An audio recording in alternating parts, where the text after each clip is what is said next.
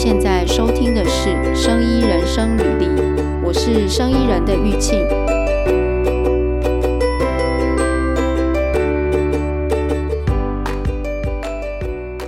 现在不是天气变热吗？嗯，你那里有很热吗？瑞典以十一月的天气来讲的话，现在确实是有一点呃偏温暖。那今天早上嘛，呃，现在有五度。可是，呃，oh, 有之前有机会可以在两位数的数字，嗯、以十一月来说，确实有一点偏暖。但是我觉得全球暖化感觉好像大家都有感受到。我也觉得偏暖，就是像台北今年现在最近十一月也是前几天还二十九度，真的快疯了。对啊，今天是我跟 Amelia 要聊全球暖化的问题。这一个开头很伟大的样子。这个开头其实，嗯、呃，也没有非常深入全球暖化，就是说，因为最近天气的确有点变热，然后 Amelia 住的地方，Amelia 在斯德哥尔摩嘛，应该也是，应该是要很冷，对不对？往年我觉得十一月应该是零度吧。十一月我曾经遇过呃非常大的大雪。那十一月以瑞典的南部，比如说斯德哥尔摩来说的话，通常都是大家说又黑又暗，因为这个时候日照时间已经很短了。对，然后这个时候其实算是秋天。那呃，瑞典南部的秋天其实是很多雨，所以就会觉得哈，每天天气都是阴的，然后因为那个下雨，所以就是湿冷的这样子的天气。所以十一月对很多瑞典人来讲都是很忧郁的月份。哦，对，因为瑞典的那个 就是下雨，要不然就是下雪，对不对？对，下雨是比下雪烦一点。我是不知道，我以前住的那个地方就是没有什么，没有什么下雨，好像一年只会下雨一个礼拜，然后下雪是很恐怖，而且冬天会到零下三十度。然后我那时候就想说，哪有什么全球暖化问题啊？赶快把那些北极熊都载来这边，真的是因为 因为真的就是很冷，然后零下三十度。我还记得有一次，有一年就是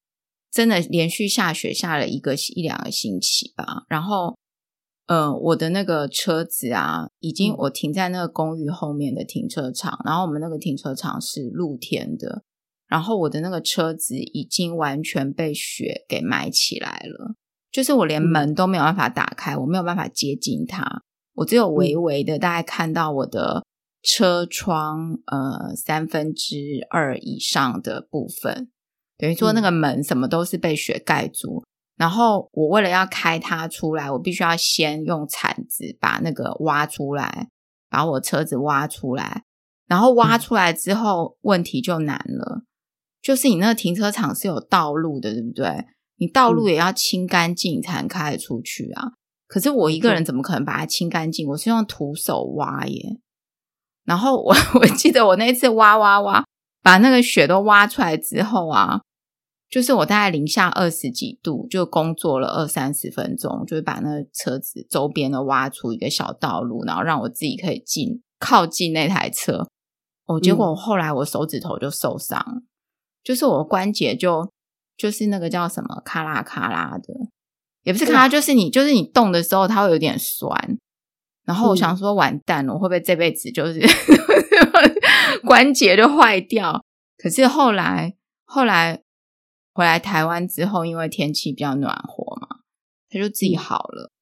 我还记得那一次哦，就是我的那个停车场的那个就是太多雪，然后整个都盖住，然后我就去找那个。Building Manager 跟他讲说，你应该要把这个停车场的道路清干净，因为那个，因为那个是我们我们大家有付管理费的啊。就他竟然跟我说，他说他要等雪融了之后才能清。我想说，雪融了还要你来清吗？我们就自己出去了呀。然后是，反正就是很多不可思议的事情啊。哎，我怎么讲到这个？有点讲太多了。好，你说你那边也也是有一点变热。台北也是有一点变热，你是不是说你有遇到因为这个全球暖化的事情，所以现在大家其实都有那个叫什么我看现在的大公司都有开始重视这个环境冲击的问题。对，嗯，我在工作上哦，我有遇到一个就是关于全球暖化，然后对于呃医疗器材跟药的那个冲击，在呃治疗气喘或者是治疗一些慢性阻塞性肺病的那个药里面啊，嗯，其实我们大家可能都有看过，有一种那个。吸入器就是像是、嗯、呃 inhaler 那样子的产品，嗯、里面有药，然后它装在一个罐子里面。对，那呃不舒服病发的时候，就从那个罐子里面吸药这样子。那呃其实它这个治疗的方法，这个技术已经存在很久了。呃，它这个气喘的这种吸入器，手拿式的这种吸入器，其实呢在一九五零年代就已经出现了，所以以人类的这个使用的那个历史来讲，其实是很久的。可是到了后来在，在呃一九九零年的时候，我们开始越来越重视那个全球暖化，然后一些温室效应跟造成温室效应的这个化合物或者是气体的时候，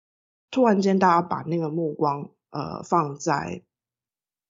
不晓得你们知不知道 CFC 就是。氯氟碳化物，之前那个时候它很常在那个冷气里面，就是制冷的这个化合物里面。嗯、那因为当时候我们发现说，原来 CFC 会破坏臭氧层，嗯，所以那个时候在各个行业里面，只要是有用到 CFC 的，都会面临就是大家要禁用，那大家要赶快去寻找替替代物质。那在那一波里面，一九九零年代，呃，其实我们刚刚提到了这一种。吸入器，手拿式的吸入器，它其实在这个药里面哦，CFC 被用来当做是一种推进剂，也就是说当，当呃需要使用的人，他手上拿了这个气喘式的吸入剂的时候，其实在他的那个药里面有含 CFC 这一个推进剂，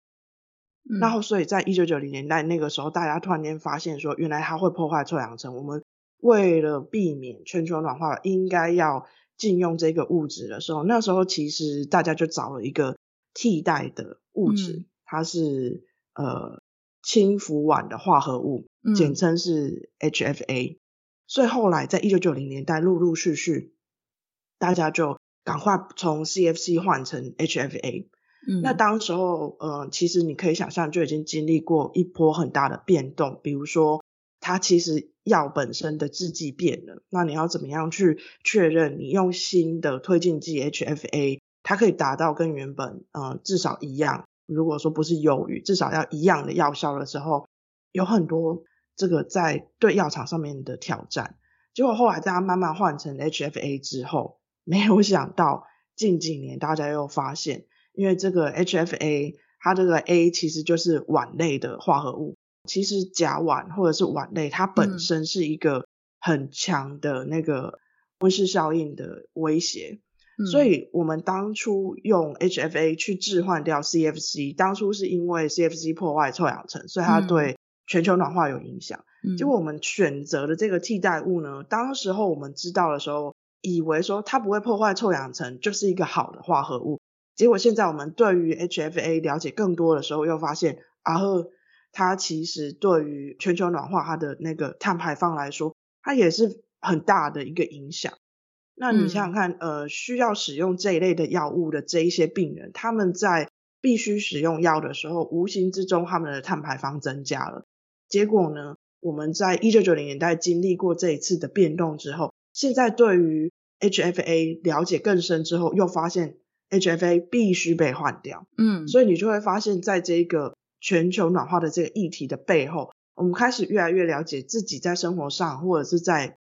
医疗照护上使用的物质是不是会对环境有害，所以呢，就变成又一波新的变革必须出来。因为我们现在已经知道，我们当初选用的 HFA 其实依旧对环境有影响，所以呢，它就变成又在推一波的新的变动，而且其实时间并不久。因为我刚刚讲说，九零年代到九零年代末期，比如说美国首次直接讲，一九九八年以后，嗯，有 CFC 的这一种的呃气喘的药就不应该再供应了。所以有像美国政府那样子很直接的去踩一个刹车之后，它会形成在药厂里面开始慢慢的替换。所以你会发现在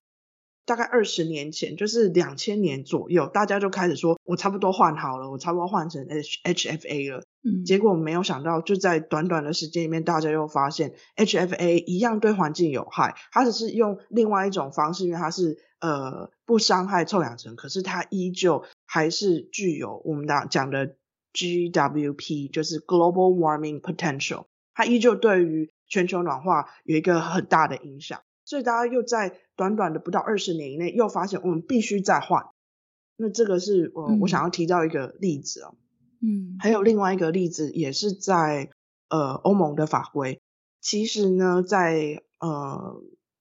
超过二十年前，那个时候欧盟立的一个法，它里面提到的是说，希望呃药厂它可以去设法了解说，如果药它有一些残留物质，比如说很多人他拿了药以后他没有用完，那时间到过期了之后，嗯、要怎么样妥善的处理？这个是也是大家近几年开始非常重视的问题。嗯、可是，在那之前，如果没有好好的宣导说，请大家把没有用完的药品交回去给药师，由药药师那边就是专业的处理，在这样子的措施出来。大量宣导之前，大家可能就随便丢弃，丢在垃圾桶，因为药过期了，我不吃了。那其实，在我刚刚提到这个呃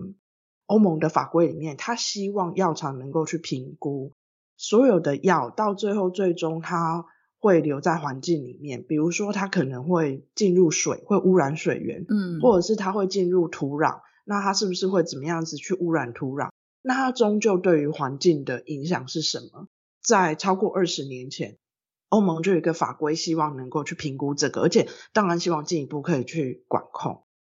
那等这个法呢，它现在慢慢的陆续，它已经开始有一些补充的法条，进一步的，它现在已经开始要求所有要在欧盟申请上市的药呢，它必须在它的申请的这个呃档案里面加一个部分，提到的就是第一个，我们刚刚讲到。你要怎么样确定它对于环境的影响评估是什么？嗯、另外一个，他开始要求说，你有没有尽量用绿能的方式去生产？所以你会发现说，不只是在很多科技业，现在在制药啊，然后呃健康照护的这些产业，它在产品里面也会被要求说，你有没有尽量以对环境友善、环保的方式来进行你的生产跟你的销售？诶，那那我问哦。因为刚刚这样听起来啊，就是得到一个一个，就是说现在有一个观念，就是说你在研发或者是在生产上面，在医药的领域，就是也要开始注意对环境的冲击嘛，对不对？那 global warming 是其中一个，然后另外一个就是在要绿能是其中一个，但是。他要我们附上这个这个解释，但是有没有一个评估的方法？例如说，告诉我们说可以用什么样的标准去一个评估的方法来评估，或者说我们必须要符合什么样的标准才 OK？嗯，我刚刚讲这个法，我可以请大家上网去查，嗯、你可以查二零零八斜线一零五斜线 EC。这个法是我刚刚提到那个法规的母法，它确实一刚开始的时候，它其实是有特别去抓出某一些物质，是他认为说，如果它影响了水，影响了土壤，它称为污染了。嗯、这些物质如果进入了呃我们的环境，它接下来会有一些长期的对，依旧最终是回到人体的一个不好的影响。这个是它的法的起源。那如果你们有兴趣想要更去多了解的话，你就会发现说。他其实有挑一些呃特殊物质，那他希望大家去评估说，在你的产品里面，你的制剂里面有没有这些？那如果它每一年销量是多少，它进入的环境会怎么样？那这个当初的时候，真的完全是讲环境最终如何，会不会回头影响到人？那等到他后来这部呃法案，它被其他的法案补充的时候，里面提到了关于绿能的时候。它其实在这个补充法条里面，它都有提到说，你有哪一些绿能的方向可以去做，比如说你有没有在呃生产的制程方面，然后你的厂的那个设置，你有没有尽量用回收的产品，你有没有尽量用呃不同的资源的回收，比如说如果水可以做你的厂内的回收的话，你有没有妥善的去处置？那所以这一些其实，在刚刚如果有兴趣的人可以去 Google 说它的法条本身，然后它现在的补充法条里面真正对绿能的要求，其实它有提供几个方向。那这个其实，在现在很多的呃产业都有往这个做，而且它也有相关的国际认证。原因就是因为大家都可以理解哦，原本包装在所谓的社会对于哦企业对于社会的责任来说，嗯，目前已经转从过去大家觉得说你就自愿的，比如说你去种几棵树啊，到现在已经变成他从整个供应链来去检讨说。你有没有什么办法可以做的对环境更友善？你是不是在呃厂区，然后在你的人员的行为，甚至是你在盖你的厂的时候，你有没有考虑到环境冲击？怎么样可以更绿能？怎么样可以节能？从这些方向下来要求。嗯，所以听起来是他有给你一个，就是好像 guidance，你可以按朝这个方这些这些方向做努力，但是。没有一个硬性的规定说你必须要做到什么程度才过，对不对？我觉得哈，嗯，这个就会跟大家原本的那个呃，比如说京都议定书啊、蒙特楼议定书，就是这几个都是在讨论关于那个全球的暖化等等的这些议议题。嗯、这些会议上面啊，不晓得大家记不记得，他们都会各个国家都会喊一个目标。嗯，那或者是欧盟之前还有一个目标，说二零三零年的时候要要达到怎么样子的节能，回到自己的国家之后，又会发现说，在于这个节能的推动，然后能源的转型，跟实际上对于产业的冲击，或者是对于民生的冲击的时候，大家就会一直在不停的折冲，然后这一个这个目标就一直改变，你知道吗？所以其实他在法条本身并没有讲说他一定要这个。药厂要达到什么样子的多绿能，他现在只能说，我希望你尽量做，然后呃，我希望你努力的相相对的去找办法，因为其实我们刚刚有提到，如果以国家的层次来说，大家都各个国家都为了追求自己的产业发展、能源转转型，希望有一个缓冲的时间，于是大家对于全球暖化的那个目标一直在调低预期值的时候。以企业的角度来讲，他其实只能够就是努力做，但是他大家就只能每一个公司贡献一点，最终集合这个努力起来。我觉得就只能这样子而已。诶，刚刚你刚刚在讲这个时候，我就想到说，我们现在讨论的是这些产品做出来的产品对环境的冲击吗？以前我们不是做那个生物相容性吗？那个是对人。就是对你的人体嘛，对这个最后使用的人的伤害。对，但它有没有相对应，例如说一零九九三这样的一个东西？就是说，哎，你可以，我用什么方法来检测你有没有对环境冲击？然后你有没有真的达到多少 percent 的要放用使用率呢之类？就没有，嗯、对不对？刚刚这样听起来是没有。呃。厂公司对于厂就是环境的那个永续性，其实有相关的 ISO 标准，可是它并没有针对特定的什么样子的、哦嗯、产品要怎么弄，呃、产品要要怎么样，然后就检测，嗯、然后就一定要说你就要减少百分之二十或百分之五十，它没有这样子的硬性规定，因为现在显然只能够请大家就是尽量做，尽量努力。但是就是这是一个方向啦，就是以后我觉得也不见得是。呃，医药的产品可能所有的产品都要朝这个方向来做，对。然后就是能做多少就尽量做多少的这种感觉。或者我可以分享哦，就是比如说，嗯、当我前面举的那个例子，就是以呃推进器，嗯，这个这个呃这这加在药里面的这个、嗯、呃物质。它这个化合物，当我们开始发现原来它有一个环境冲击，于是呢，以前不会看到一些研究的 paper 谈到说，如果以一个国家，然后它开出多少这个处方，就是这一些呃手持式吸入器的处方，含 CFC 或者是含 HFA，他们分别对于环境的冲击，以国家整个量的处方来讲，碳排放会是多少？如果我们选择一个对于环境冲击比较小的呃替代的药来做的话，那这样碳排放会减少多少？以前其实是比较不会看到这样的 paper，嗯，可是在近二十年来看，你就会发现，呃，很多欧洲国家其实他们都有一个类似我们台湾这样子的国家型的这个医疗照护的体系，所以他们就有一个国家的这个资料库可以去跑说，现在如果我全部的气喘使用这个药的病人，他这样碳排放会是多少？那如果我们选择了另外一个对环境冲击比较小的药，而这些人全部都转为这样子的，就开这样子的处方，碳排会减少多少？现在越来越多这样子的研究，那大家也可以理解说，当呃从产业界的角度来看，来推进一些对于环境友善的呃方案的时候，你集体的人，比如说我们刚刚讲的是使用这个药的人，全部改换的时候，它一下子减下来的那个碳排放其实是很可观的。我在想，你刚刚讲说这个 CFC 变成 HFA 嘛？HFA 是烷类，嗯，对不对？烷类是不是就跟那个牛他们放屁一样，是烷类嘛？对不对？因为大家发现，原来甲烷对比二氧化碳对于那个全球暖化还要再更厉害。对，就是这这个是后来我们学到的。嗯那就是我们讲那个牛放屁呀、啊，对啊，嗯，那也就是我们从这边才发现说，哇，当年选择的 HFA 原来它对全球暖化有另外一个影响，只是说它不像 CFC 是直接破坏臭氧层。那那 HFA 完了，现在要弄什么？现在有有什么方案？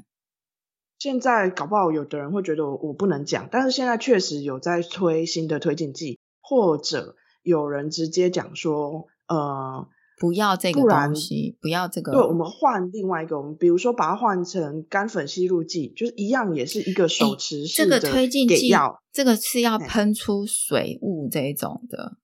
东西吗？是不是？然后，然后要加这个嘛？有点像我们不是说上飞机都不可以带那个会喷气的那一种，是那种东西吗？欸对，早期的时候确实，如果经过加压的管子不适合带。那现在也有一些航空公司已经开放，就是加压的，你如果放在嗯托运的没差了。确实就是呃，我们刚是跟这种一样的东西吗？是类似的东西吗？我只是好奇。有有类似的，就是它一样，就是、嗯、呃，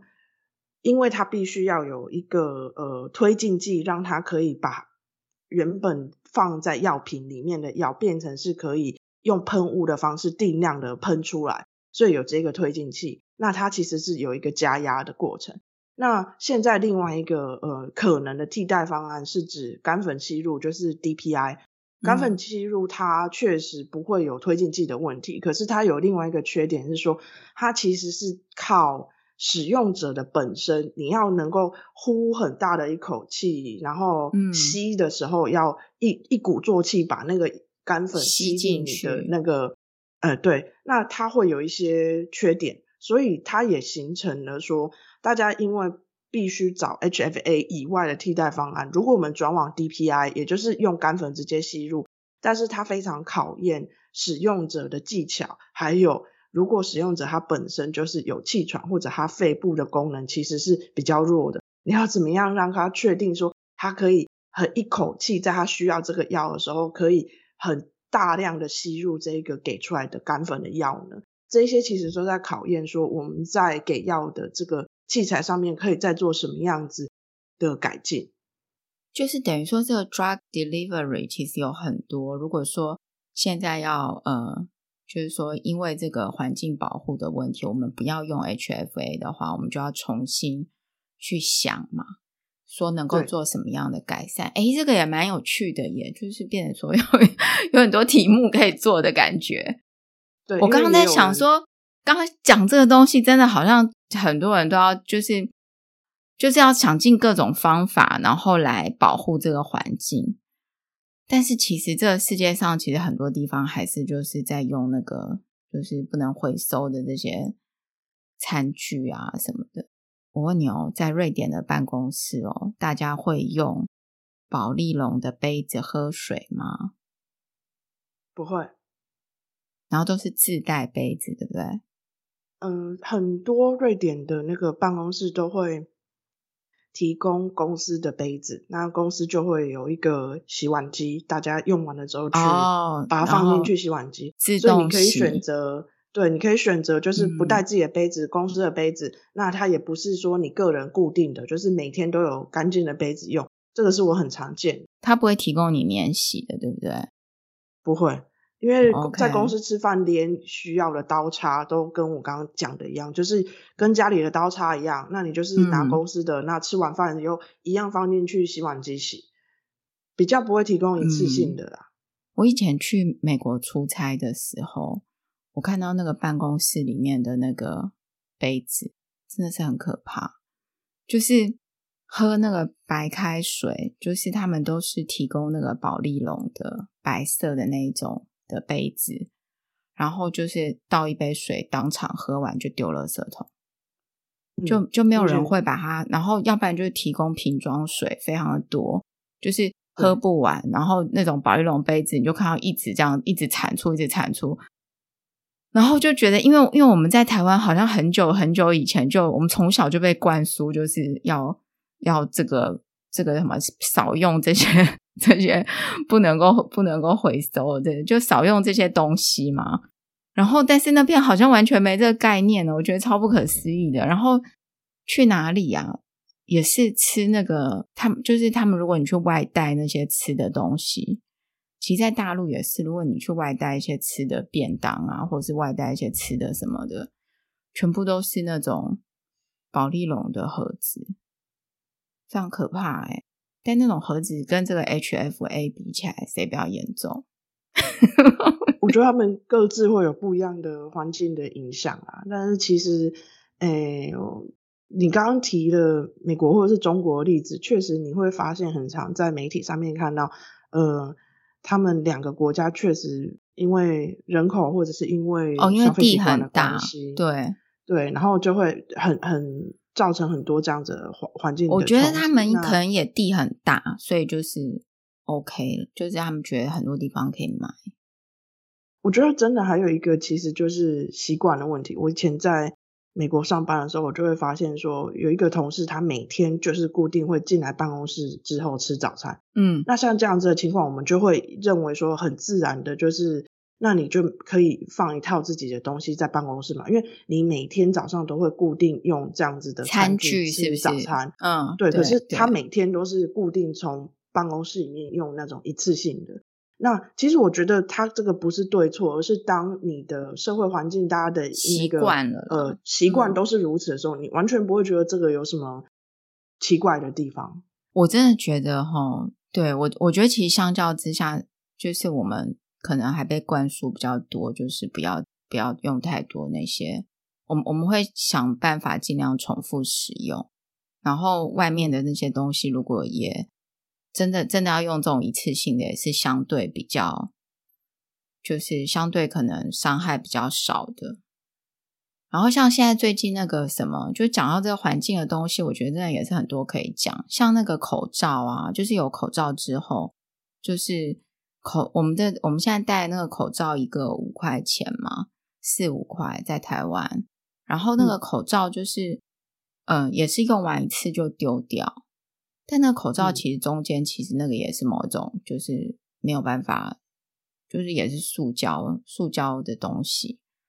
然后，而且因为它是复合性的材质，嗯、因为好几层嘛，它是复合性的材质，对，它有三层，它本身其实是没办法，就算有其中可以回收的材质，它也会因为回收要很经过很多制成会很麻烦，所以基本上，呃，我们戴我们这几年为了防疫戴下来的那一些口罩，他们会留在我们的环境非常非常长的时间，很难分解。哎，你知道我真的上网，我有上网去查耶，因为之前。很久以前吧，就是大概开始戴口罩之后，有一次我就跟巧丽聊天，她就跟我讲到这个问题。然后我那时候想说，那个东西都是病毒，就算想回收，大家也不敢碰嘛。因为那时候就是疫苗都还很不明的时候，谁敢去碰它？更不要说有人会组一个弄一个公司或者什么来回收。然后可是后来我我前阵子我又想到这件事情，我上网去查，我发现，嗯、呃。在国外已经开，就是有人开始回收，就那时候还在国外还有在戴口罩的时候，就有开始回收，嗯、甚至有大学在学校的垃圾桶就是放一个是专门回收口罩的垃圾桶，然后也有一些小型的那种工作室，他就是自己把，比如说他去国小，然后弄一个箱子，然后就收回来之后，然后他把那些口罩就是曝晒，比如说十天。然后他再把它，因为他有那个那个挂在耳朵的那个绳子，然后还有那个前面那个鼻梁上的金属，他就手工把它拆下来，然后再分分层，这样分层之后，把那一层就是那个把那一层一层的丢到那个一个机器里面，然后再加热，再把它融掉之后，然后再去做成一些其他的东西，一些小东西，就是自己弄模具，然后做成小东西。然后也有一种是有本来在回收医疗废弃物的公司有在回收，但是后来我我在我就想说台湾有人在回收嘛，因为我们台湾现在好像没有人在回收，我们都直接丢一般的垃圾桶。然后我就在网络上面查到有网站就说，呃，因为回收这东西实在是要花太多钱了，就是你本来。你我们好意希望这些东西不要污染，可是你为了要去把它制作成别的东西，或者是拿来处理它，你又要花更多的投资更多进去，然后这些东西其实也有可能会造成污染。比如说你要去熔它，要去干嘛的，有一些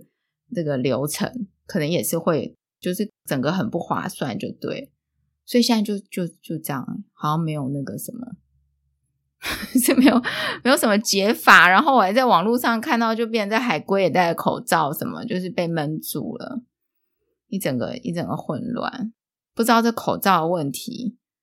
哎，反正这些都是都是会有环境冲击了，就是这样，没有错，对啊，现在好像也只能这样子。然后像去那个讲到这个东西哦，我有时候逛以前之之前有逛夜市的时候啊。最近比较没有逛夜市，因为人比较多嘛。就是逛夜市的时候，有的夜市它是你如果要在那边吃，它就是会把那个餐具上面直接套一个塑胶袋。你有遇过那种夜市吗？应该蛮多的。比如说你要吃一个蚵仔煎，他就用一个盘子，然后套塑胶袋嘛。然后吃完之后还把塑胶袋换掉，然后下一个人还有套一个塑胶袋。哎，其实也都是有一些垃圾。我可以分享一个那个很有趣的事情。其实我们现在用的那个塑胶袋，其实是瑞典最早发明的。哦，真的假的？那个、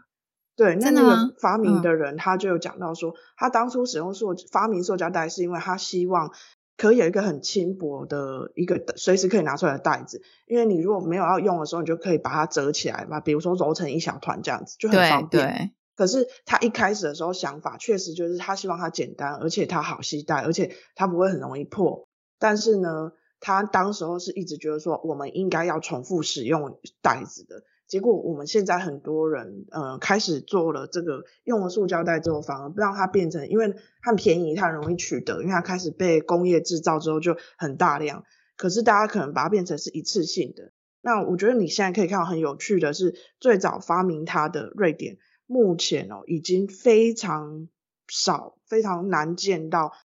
给塑胶袋。我们在超市啊，任何东西啊，就会变成说，呃，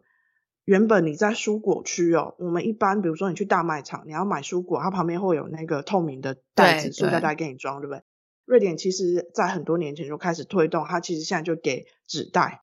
那如果说你在结账的时候，你需要一个比较大的袋子，大家大部分的做法都是要给。钱，那那个如果说你在瑞典的话，它的那个买塑胶袋的钱不便宜。另外一个是，它现在除了塑胶袋外，它会给比如说大纸袋或者是呃不织布的袋子，然后鼓励大家可以重复使用。所以你就会发现说，其实大家开始越来越多不一样的想法。那比如说像我们刚刚讲到这种呃很简单的塑胶袋，其实它非常难分解，所以它非常肯定。我现在如果今天抽一个塑胶袋起来用啊。肯定他在我离开人世的时候，他都还没有分解完。哎、欸，我我问你哦，瑞典有没有好事多？哎、欸，有哎、欸，瑞典的好事多，呃，里面怎么两个月刚开幕。哦，这两个月刚开幕。你有去逛了？你有去看了一下吗？还是怎么样？还没有，因为我那个时候人一直在出差，我没有在瑞典，嗯、所以我还没有去凑热闹。因为它其实就在呃我附近的郊区，没有很远的地方。我很好奇，瑞典的好事多里面会怎么做？就是按照你刚才的说的那种，就是在超市啊用纸袋啊什么的。因为我们 现在在 好事多里面，很多塑胶的盒子。就比如说，你买一盒买买一个 muffin，或买买一盒 muffin，或买一盒什么什么面包什么的，都是有一个盒子。我每次用完那个盒子，我其实都很想把它洗干净。然后我想说，我下次可不可以带去？然后我直接跟柜台说：“哦，我要这这几个面包，你帮我装在里面，可以？”因为那盒子真的很多诶，所以我很好奇你，你你如果看一下瑞典面包，那个如果他卖。那些面包啊什么，他是不是用纸盒装？其实，呃，因为我住在这边会需要回收嘛，那那个呃，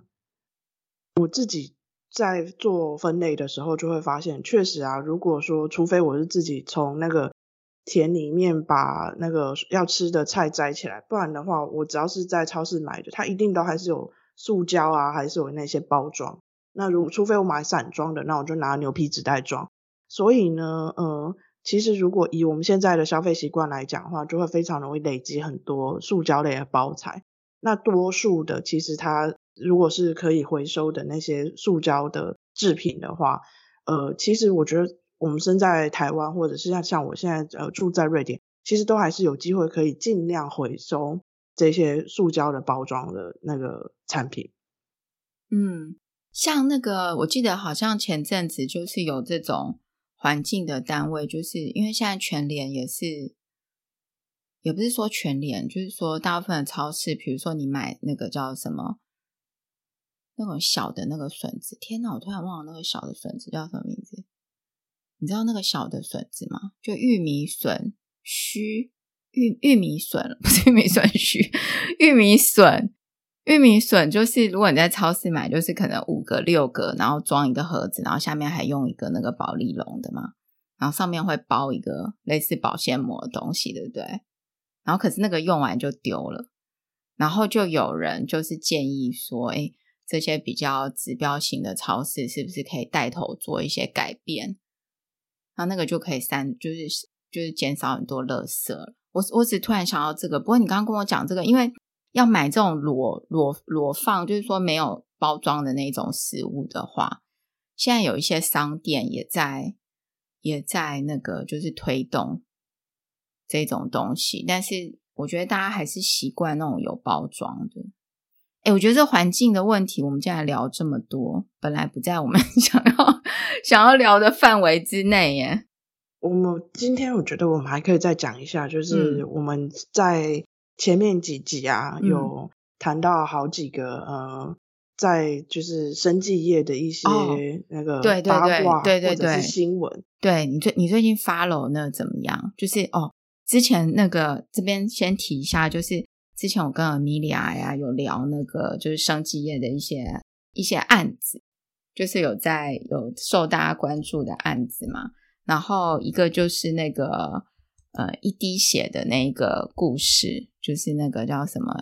Elizabeth Holmes 的故事，就是当年，诶，这个一滴血的故事应该大家知道吧？还是我们要稍微讲一下？这个是在、嗯、呃第，他他本来是一个生医独角兽验检测协议的公司，等于说在美国是一个呃生医独角兽 Ser Seronos 的故事。然后这个是在我跟阿米娅在第二十九集有聊到这一个故事，然后后来就进入审判嘛。那另外一个之前有跟阿米娅聊的是在四十六集的时候，我们有讲一个呃在瑞典发生的，就是一个意大利医生，